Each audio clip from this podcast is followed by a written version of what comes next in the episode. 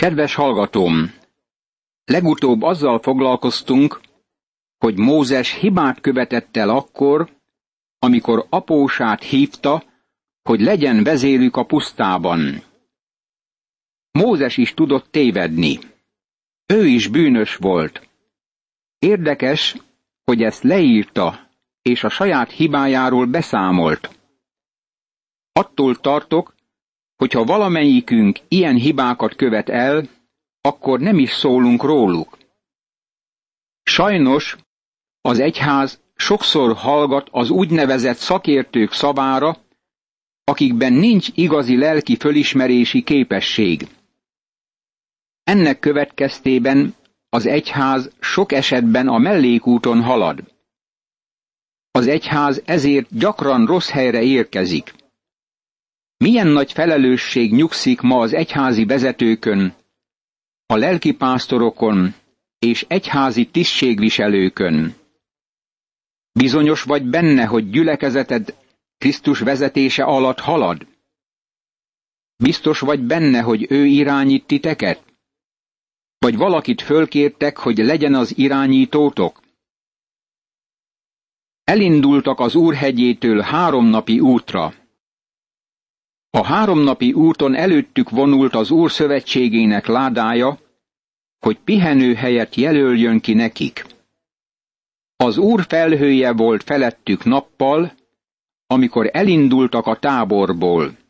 Mózes negyedik könyve, tizedik rész, harmincharmadik és harmincnegyedik vers. Most már úton vannak. Isten vezeti őket. Maga Isten keresi meg az országot. Nem volt szükség Mózes apósának az irányítására. Valahányszor elindult a láda, ezt mondta Mózes. Kelj föl, uram! Szóródjanak szét ellenségeid! Fussanak el előle gyűlölőid! Amikor pedig megállt, ezt mondta. Telepedj le, uram, Izrael ezreinek sokaságánál. Mózes negyedik könyve, tizedik rész, 35. és 36. vers. Nyilvánvalóan Mózes követte ezt az imaformát minden reggel és minden este, amikor a pusztai menetelésben voltak. Izrael fiai elhagyták a sínai hegyet, és a tizenegyedik meg a tizenkettedik fejezet leírja, a sínaitól Kádésig tartó menetelést. Meglátjuk, hogy amikor problémák keletkeztek, az emberek zúgolódni kezdtek. Ez nagyon súlyos ügyé vált, és nekünk fontos tanulságokat ad át. Egyszer a nép síránkozott az úrnak, hogy rosszul megy a sora. Az úr pedig meghallotta és haragra gerjedt. Földgyulladt ellenük az úr tüze, és belekapott a tábor szélébe. Mózes negyedik könyve, tizenegyedik rész, első vers. Valahányszor a nép panaszkodott, megjelent Isten dicsősége. Nem tetszett neki zúgolódásuk és panaszuk. Bizonyosak lehetünk benne, hogy az Úrnak nem tetszik sok kritizáló, panaszkodó szentnek a magatartása. Mindig találnak hibát, és úgy látszik, semmi sem tetszik nekik. Isten nem ezt az utat adta elénk, barátom. Azt akarja, hogy boldog, örvendező keresztények legyünk. Ekkor a nép Mózeshez kiáltott, Mózes pedig imádkozott az Úrhoz, és elaludt a tűz. Ezért nevezték el azt a helyet Tabérának, mert felgyulladt ellenük az Úr tüze. Mózes negyedik könyve, tizenegyedik rész, második és harmadik vers. Mi van mind e panasz mögött? Kik voltak a bajkeverők? Itt találjuk meg őket, és ma is könnyen fölfedezhetők de a közöttük levő gyülevész nép telhetetlen volt kívánságában, ezért Izrael fiai újra siránkozni kezdtek, és ezt mondták. Kitart jól bennünket hússal. Mózes negyedik könyve, tizenegyedik rész, negyedik vers. Ki indította el mindezt? Ez a gyülevész nép. Emlékszel rá, hogy a vegyes tömeghez azok tartoztak, akik nem voltak biztosak abban, hogy kicsodák. Nem vonulhattak egyik törzsel sem. Nem sorolhatták föl a nemzetség táblázatukat. Nem voltak biztosak abban, hogy elinduljanak-e a pusztai menetelésre, vagy ne.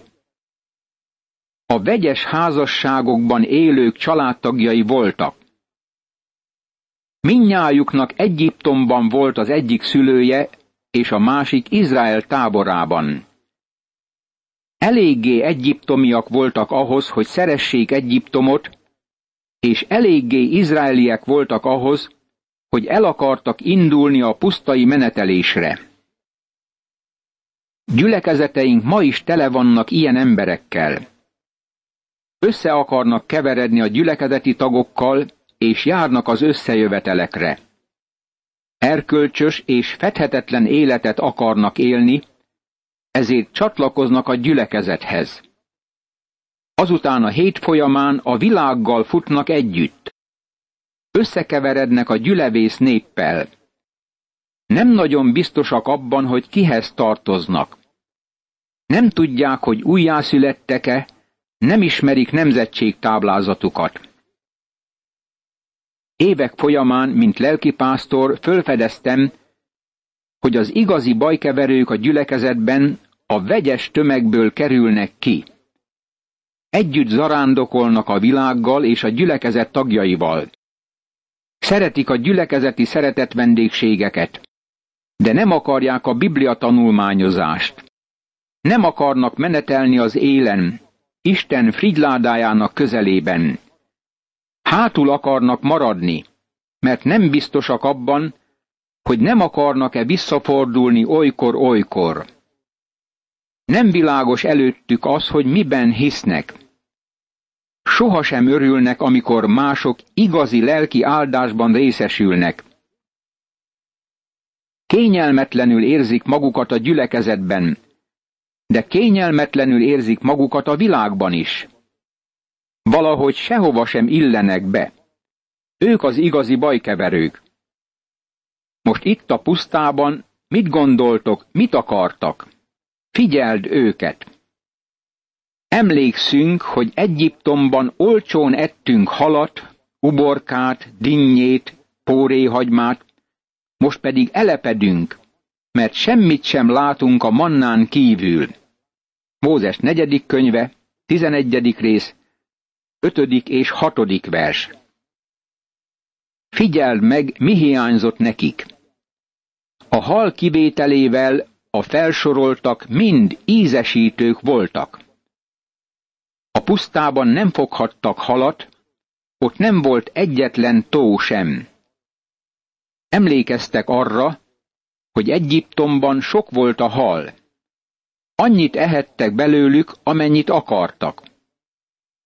Az a véleményem, hogy Egyiptomban már belefáradtak a halevésbe, de most éppen arra emlékeznek vissza. Elragadta őket a testi kívánság. Izrael gyermekeit megfertőzte ez a panaszkodás, és kezdtek együtt sírni a gyülevész néppel. Ez olyan volt, mint egy terjedő, ragályos betegség, amely végig söpört az egész táboron. Hamarosan az egész tábor sírt, és Egyiptomra emlékezett. Elkezdtek panaszkodni a manna miatt. Volt elegendő ennivalójuk, és Isten azt minden nap csodálatosan megadta nekik, de nem szerették.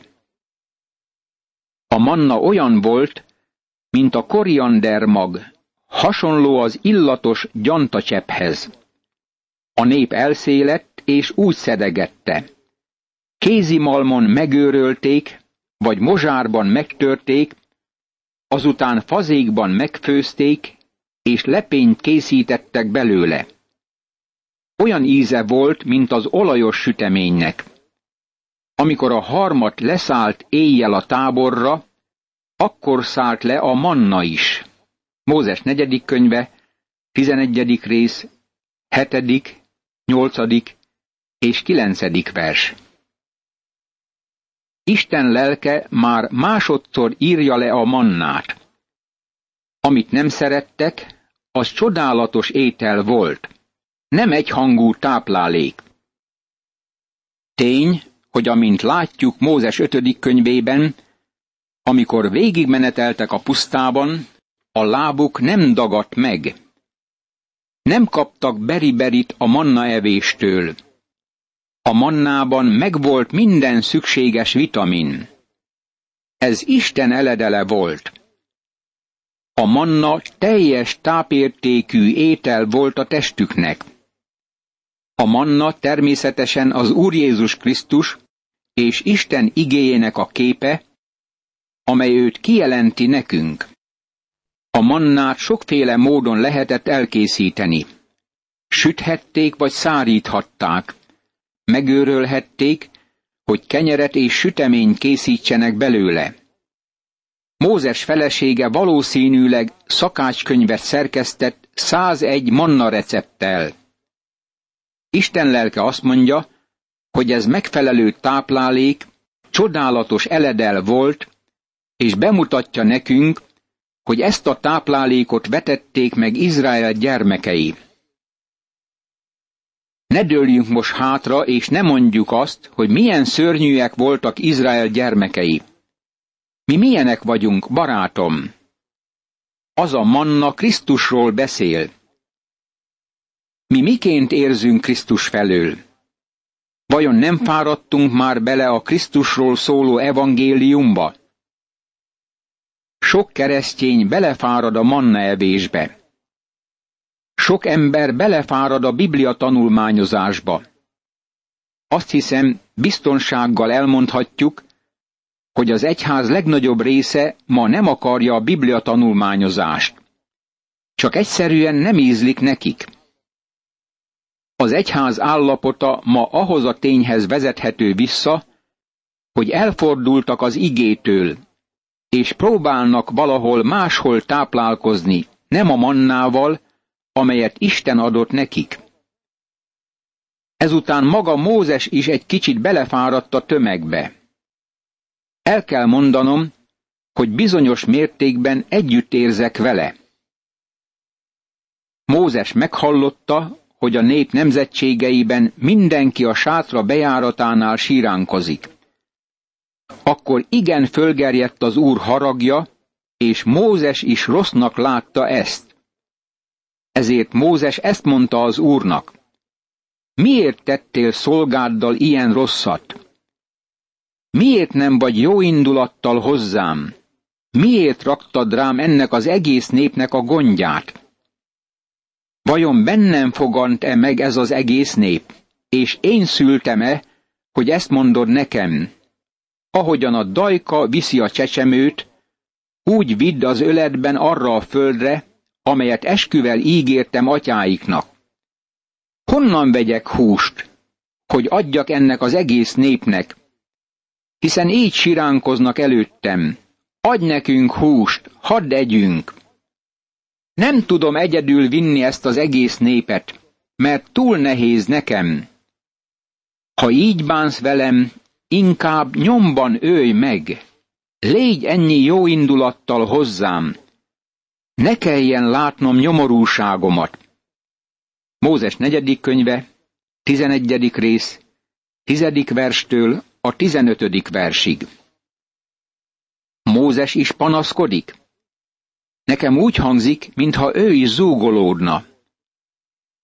Mózes nem volt tökéletes egyáltalán.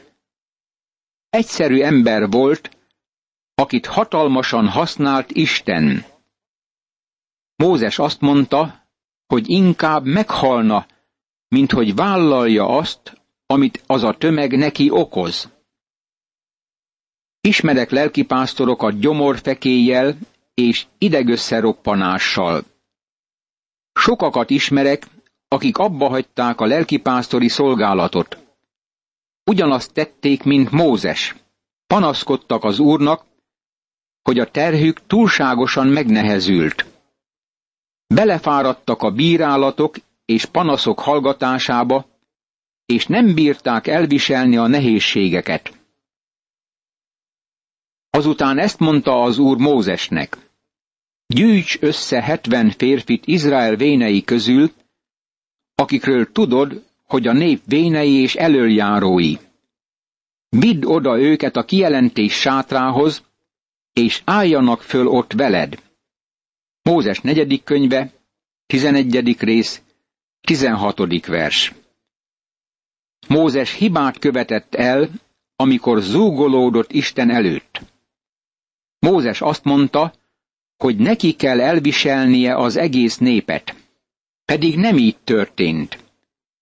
Isten ezt sohasem kérte tőle. Isten hordozta őket, és hordozta Mózest is, de Mózes nem teljesen bízta rá magát Istenre. Most Isten így szól. Rendben van, Mózes, adok neked segítséget, ha erre van szükséged.